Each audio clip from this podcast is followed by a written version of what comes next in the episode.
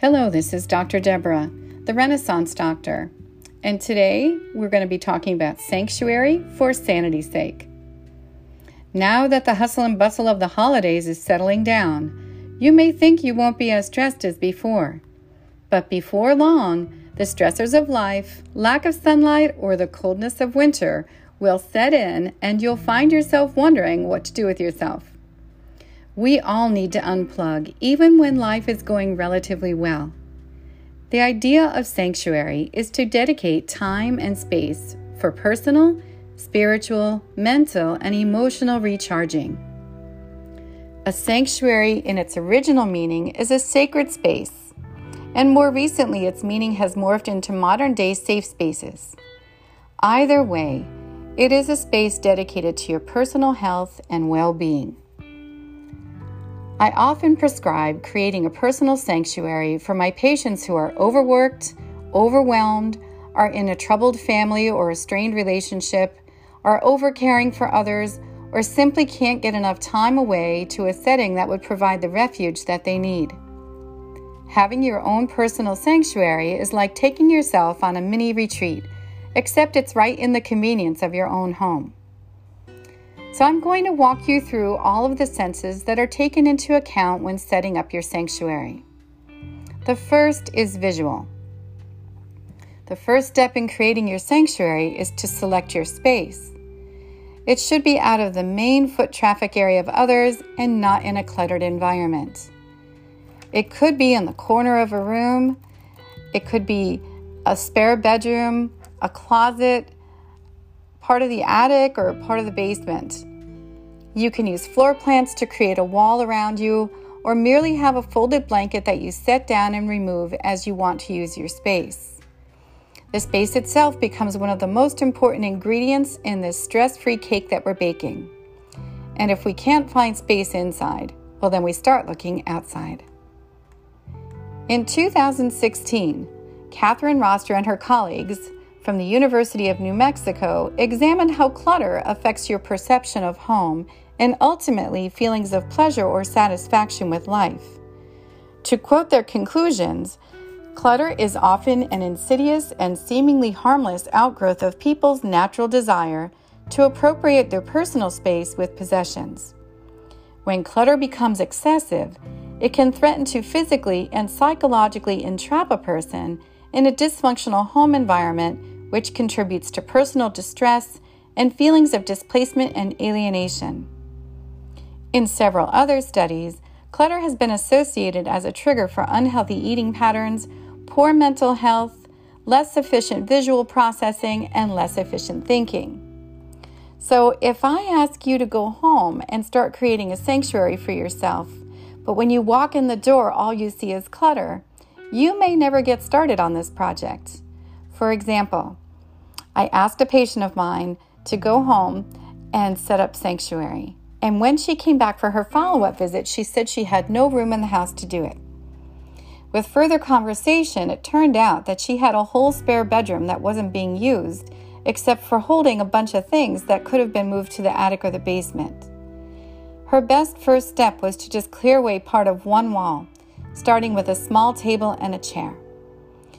Once the clearing began and she participated in her sanctuary, she gathered the strength and determination to continue clearing the space for her sanctuary to be complete. It is recommended to spend just five minutes a day dedicated to clearing any bit of clutter to chip away at it rather than to wait for a big chunk of time that may never happen or may seem overwhelming. Each time you enter your sanctuary space, your body already knows how to relax, arrive, and settle in because you prepared it especially for yourself, and it has been a positive experience so far. This same phenomena can be applied to workout areas in the home as well. First, declutter, as in your equipment is not a clothes rack. Spruce up the area by using a wine rack, for example, to hold bottles of water and rolled up towels. You can hang inexpensive tapestries to cover unsightly pipes and wires in the ceiling. Put on some music and you're off and running. The colors of the room also matter. There have been studies on color therapy, which ones would alleviate stress, and the top contender are pale shades of blue. Blues that mimic the sky or bodies of water are also particularly helpful. A light pale pink is also soothing and tranquil and can use, be used as an accent piece in many different ways. The third contender is white. It's clean and it helps aid clarity and the feeling of freshness.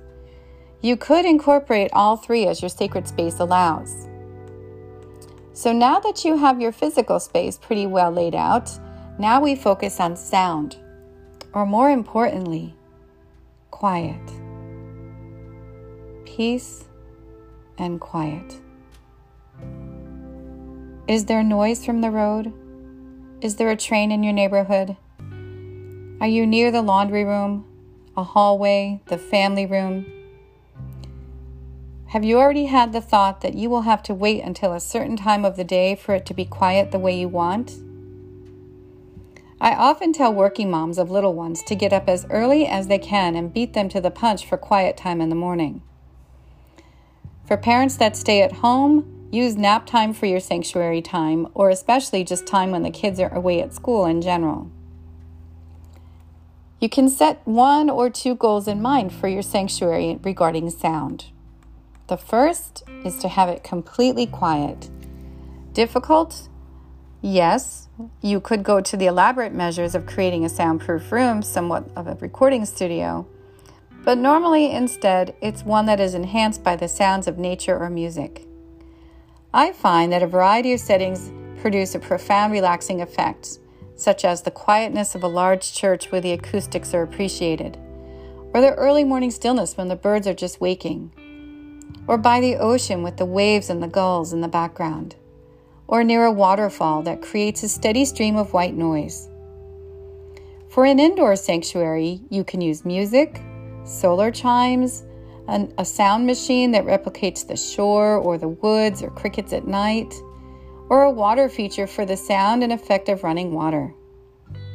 If you are going to use chimes, try to find a set that is tuned because they resonate melodically on our ears like music rather than just random clashing noises. Pleasant sounds have a relaxing and restorative effect on the nervous system in contrast to noise, which can have a damaging effect on our mind and our body. Studies have shown that excessive or unnecessary noise causes feelings of annoyance, disturbs sleep, and impairs cognitive function. Noise has ever been associated with triggering the fight-or-flight response, increasing arterial hypertension, and risk of myocardial infarction and strokes. Nighttime noise in particular disrupts the sleep cycle, causing increased blood pressure and heart rate, increases stress hormone and oxidative stress, which in turn affects the health of the arteries and hypertension in general. So not only do we want to create the right sound effects for our sanctuary, we want to create noise mitigation during the day and night for our physical and mental health and well-being. The softest sound that the healthy ear can hear is zero decibels, which is near total silence. By comparison, a whisper measures thirty decibels, and normal conversation measures sixty decibels.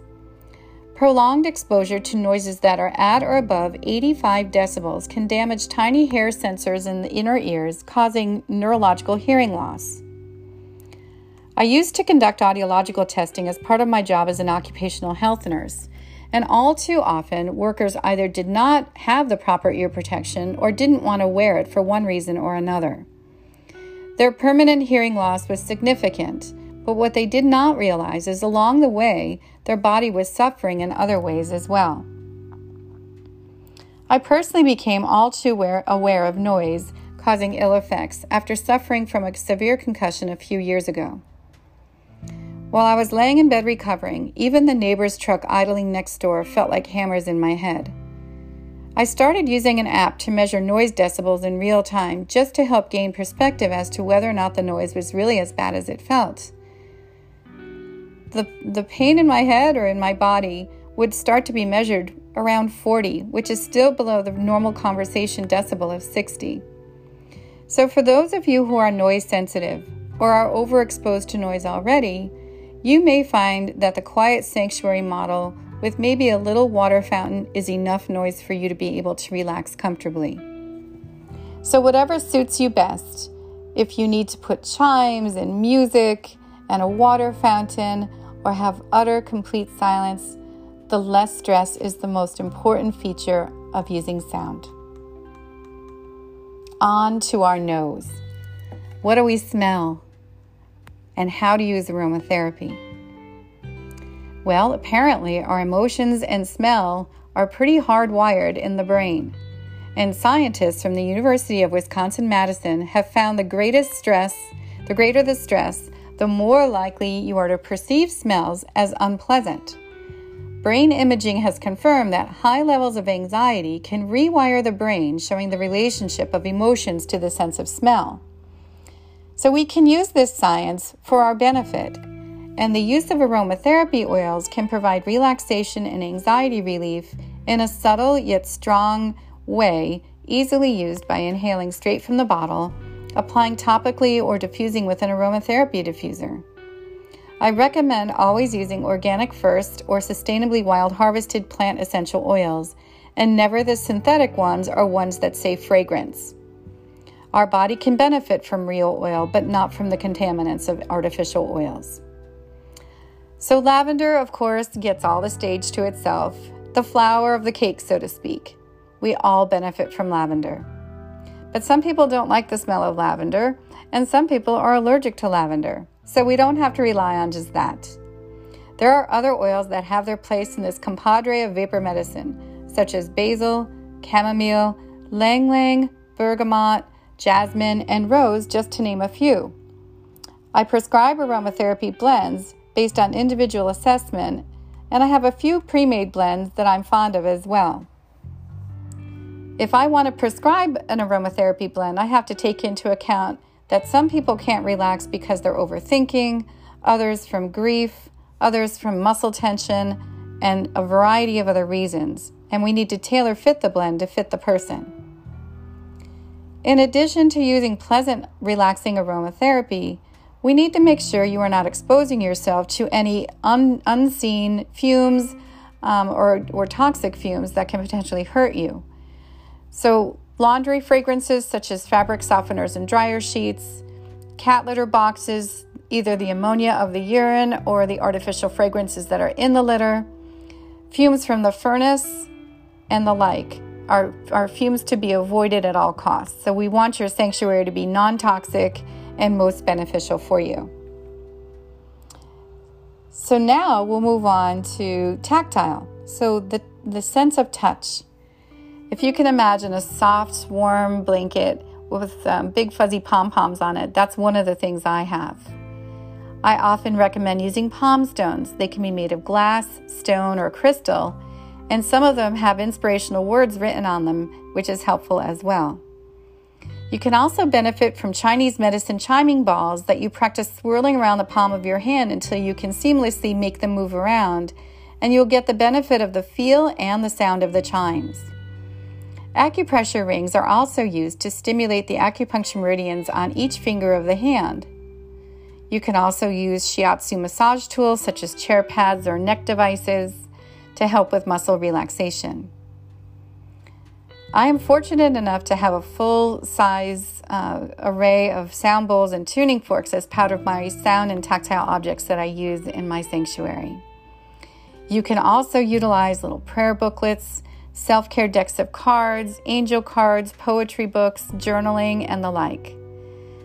Saying the rosary or using prayer beads is an effective way of getting your mind into a meditative state with the help of something tactile and predictable with practice, combined with repetitive words that are uplifting and spiritual for the soul. Other pleasantries that we can include would be a salt lamp to correct the ions of the room. And my other favorites are just a variety of textiles, cushions, folded up blankets, fake pieces of fur, and other textiles that make you feel warm and cozy. So as simple as you do it, or as elaborate as you do it, you have yourself a sanctuary. So now what do you do? Well, ideally, you've turned off your phone, or at least put it on airplane mode. Ideally, you've left it out of the room entirely. If there is a door on the room, put up a do not disturb sign and stick to your message. Answer no one and no one comes in. You are not only trying to establish a healthy routine for yourself, but you are training the family to give you the space that you have declared that you need, and you deserve it. There is a commercial out now with a woman who's sitting in a tub, and the husband is working on getting the kids to bed, and he's coming into the bathroom trying to get her help when everyone's whirling around her, and she just keeps soaking in her bubble bath with her eyes closed. You can do this. You can just sit, read, write, breathe, do guided meditation, lay on the floor, vocalize a mantra, or listen to chanting. No matter what, once you are in that room, give yourself the time and, and the nourishment that you need. I also use something called a Spoonk mat. It's an acupressure spike mat that you can lay on, and it treats the acupuncture meridians on your back. Or it could be this simple: a folded up towel, a little candle, and a cup of tea.